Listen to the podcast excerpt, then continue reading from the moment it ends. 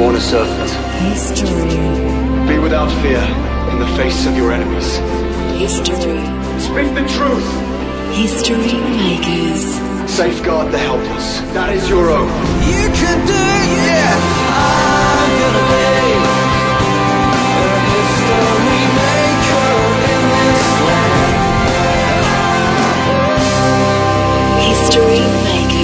Welcome to History Makers. I'm your host, Matt Prater, and today we're talking with Grammy Award winning, Dove Award winning, international Christian superstar Rebecca St. James. Uh, but really, she was born in Australia and she's just a good old Aussie girl. Welcome, Rebecca. How are you? I'm doing wonderful. I liked that second part of what you were saying, the good old Aussie girl, a lot better than the first. But thank you. So tell us, where did you grow up in Australia? um, I actually grew up in Sydney and then lived in Brisbane for about a year and a half um, before we moved to the States in 91. So we've been there quite a long time now, but we come back to Australia very regularly and still call Australia home. Now, when I was about 16, I did a little Christian radio show in Coffs Harbour, and I played a song called Power of Your Love by this little girl named Rebecca Jean. Do, do, do you know her? Yeah, I think I do. I think that might be me in, uh, you know, an- another lifetime ago. It really does, you know, feel like I've had kind of a few different lifetimes already. You know, I'm in my, my twenties, um, but my life and my world here in Australia was so wonderful. Like I, I loved growing up here and hope at some stage in my life to live here again for a while, you know, if God leads that way. Um, but yeah, it's been quite an adventure in America too, and um, lots of water under the bridge, especially since the Rebecca Jean days, my first album. Let's find out a bit about yourself. Now, tell us, what's your favourite kind of music? Who do you like listening to? Well, I've kind of grown up on Christian rock because Dad, uh, you know, promoted Amy Grant and White Heart and Petra and all these bands back in the day, and uh, so you know, I'm kind of a rock chick at heart, and I think that comes out in, in a lot of my music. Um, but more recently, I think Switchfoot, you know, I love them. I'm actually kind of getting into one of my hobbies is swing dancing. So there's this new artist called Michael Bublé, and it's kind of just really like chilled, like big band music. So I'm kind of into that too. And then worship. Um, I actually covered on my most recent album um, a Hillsongs United song, "Take All of Me." That's just a few things that I enjoy. Now, there's a whole bunch of Aussies over in uh, the American Christian music scene. Uh, do you guys get together and think about the good old days in, in Australia?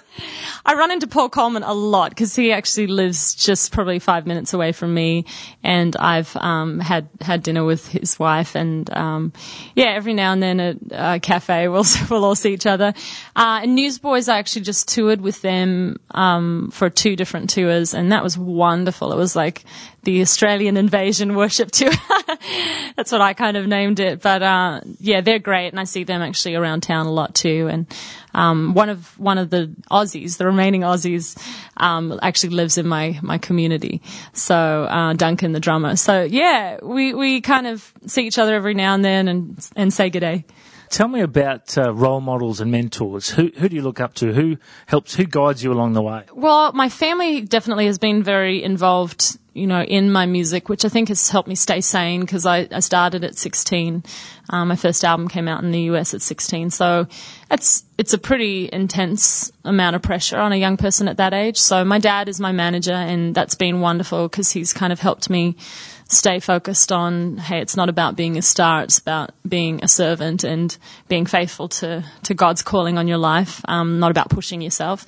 So things like that have been really um, helpful. My mentor, though, um, is a lady named Evie, who was uh, actually quite well known here in Australia about 25 years ago. So she's amazing, but she's been my mentor for about three, three and a half years, and God has used her to pour a lot of new life into me um, because she just gets it. She understands the pressure of being a woman um, in music ministry and can really just encourage me and direct me in the right way. Now, do you ever get any mainstream radio airplay or would you ever like any? Um, I think we've gotten a little bit like maybe just a couple random stations that you know might might play the the song, but not really. I mean, in America especially, it's very very divided. You know, you've got kind of mainstream radio, and then you've got Christian radio, and you've got Christian radio all over the country. And you know, maybe one day in the future, I might have a song that would work on mainstream radio, but it's not something that I'm seeking out necessarily because I,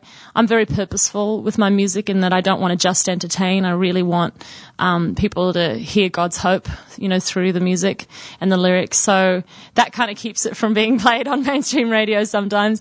But you never know. Like there's been a lot of Christian artists like Switchfoot, like Stacie Orrico, who have um, kind of crossed over in that way. And if that was in God's plan for me, then hey, go God. Now, Rebecca, you've written a book called She and many others. Tell us about the book writing side of your career. Uh, and then I, uh, I've been speaking about saving sex for marriage and purity for many years now.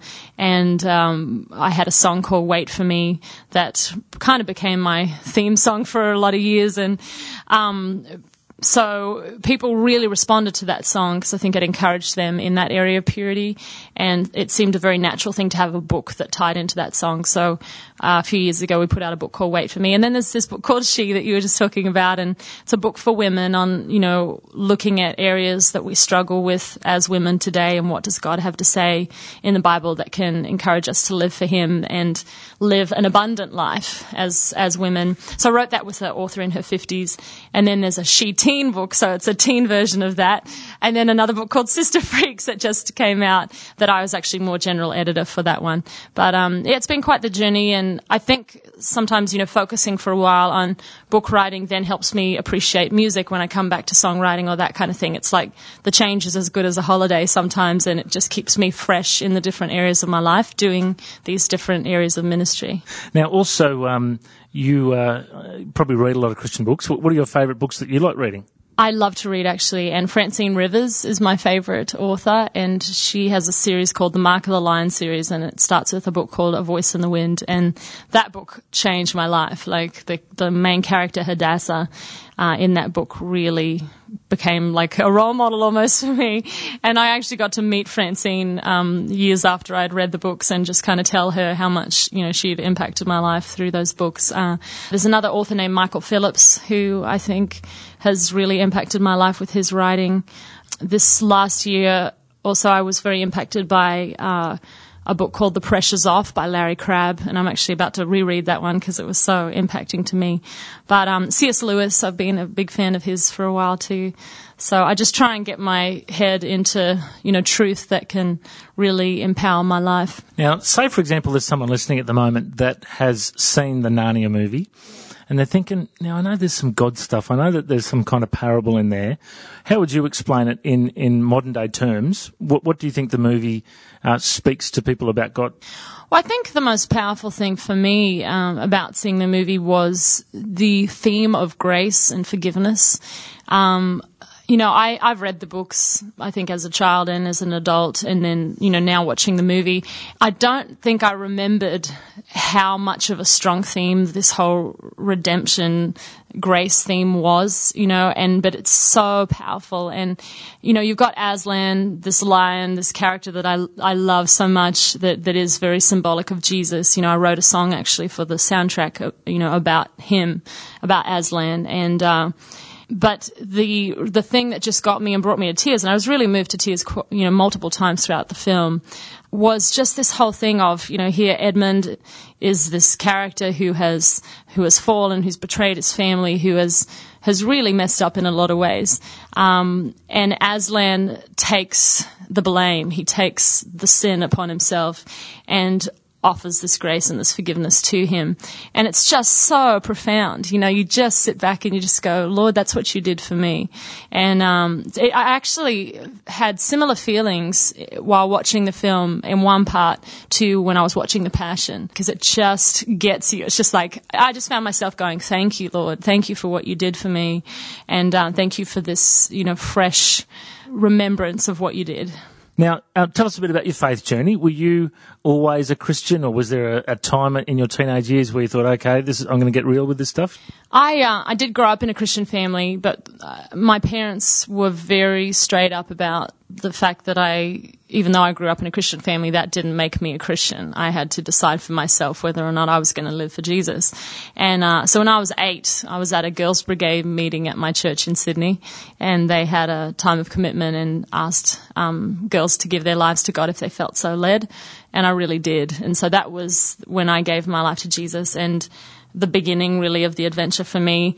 Um, and definitely there's been, you know, uh, challenges along the way. You know, life, you, as a Christian, you're not exempt from challenges and hard times. But the thing is, I know God has been with me throughout those. And what my goal in my life throughout every challenge, and I know there will be, you know, big ones to come, is to cling to God and to turn to Him in my pain and not away. And I think a lot of people, you know, look at hard things that go on in their life and they just say, oh, that's it, God, you know, where are you in this? You've, you've abandoned me. But it's not true. Actually, sometimes I think He's calling us deeper. He's using that pain to draw us deeper and closer to His heart and wanting us to turn to Him for comfort in, in that pain.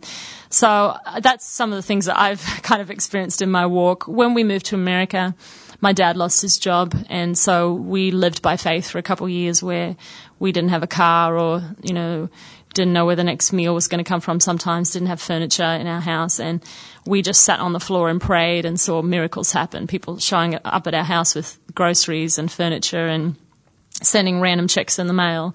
So I, at that age of about 14, 15, really saw the power of God. And I think that then gave me something to sing about um, and drove me deeper to want to know God, this God that would take care of my family like He did. So um, those were probably the two most pivotal times in my life when I was eight and then 14, 15. It just kind of, I want to know Him. It just made me passionate. So, say there's someone listening and, and they hear you say that and they think, yeah, I want to know God. I want to get closer to God. What, what would someone do to get closer to God from your point of view? Um, well, definitely, you know, I think that initial abandonment of your life to God is extremely important and just saying, you know what, God, I don't want to be the boss of my life anymore. I really want you to to lead me. You know, Jesus, I believe in you that you died for me and rose again, and uh, you know, here's my heart. That that's extremely important. Um, but I think then plugging in, you know, into fellowship, into a great church, a real Bible based church, is really key. Um, you know, we're really fortunate to have some just real on it churches, you know, and uh, just I think really praying about the right one that's really key, and then and then plugging into a community um, of people within that church, you know, like a small group or a Bible study, and just really getting to know other Christians. You know, I think that's one thing that I've found, you know, more lately, like just in the last few years, and I've been a Christian a long time, um, is just the importance and the power of community that we need each other, and we need to be vulnerable. We need to let, you know, our our friends know when we're hurting and ask them for prayer. Um, I think spending time in the Bible each day, you know, having a good devotional book that can help um, help you understand the Bible and, and dive deep into its practical truths. I think um, that's really key as well. The theme that God has really been speaking to me about in the last few years is the importance of just resting in Him and knowing that He loves me as I am. Like I'm never going to be able to do enough or be good enough to deserve His love, but He offers it freely. And uh, I think that's what the biggest thing that you've got to know as a Christian is His love is is better than our best efforts, and uh, it's it's there offered for us every day. And is there a favourite scripture that jumps to mind at the moment? Um, oh, I've got a few. uh, Ephesians three twenty says, "With God's power in us, God can do much, much more than anything we can ask or even imagine." And I love that, and I stand on that. Fantastic. Now, what are your plans for the future? What's coming up? Um, we're actually doing a tour in the US, um, and but we're touring with Barlow Girl for a lot of our US touring, and uh, that's going to be great. They're wonderful, three sisters that just really make passionate rock about Jesus. Then uh, I probably will be working on another book at some stage over the next year or two, and maybe start working just on writing for the new album this next year as well. So it's always always busy, a lot going on, but good stuff. Well, Rebecca, you can certainly see Jesus shining out of you, and sure you're a real role model to a lot of young women around the world too. So I just want to encourage you. Thanks very much for uh, joining us on History Makers. My pleasure. Thanks for having me. History Makers.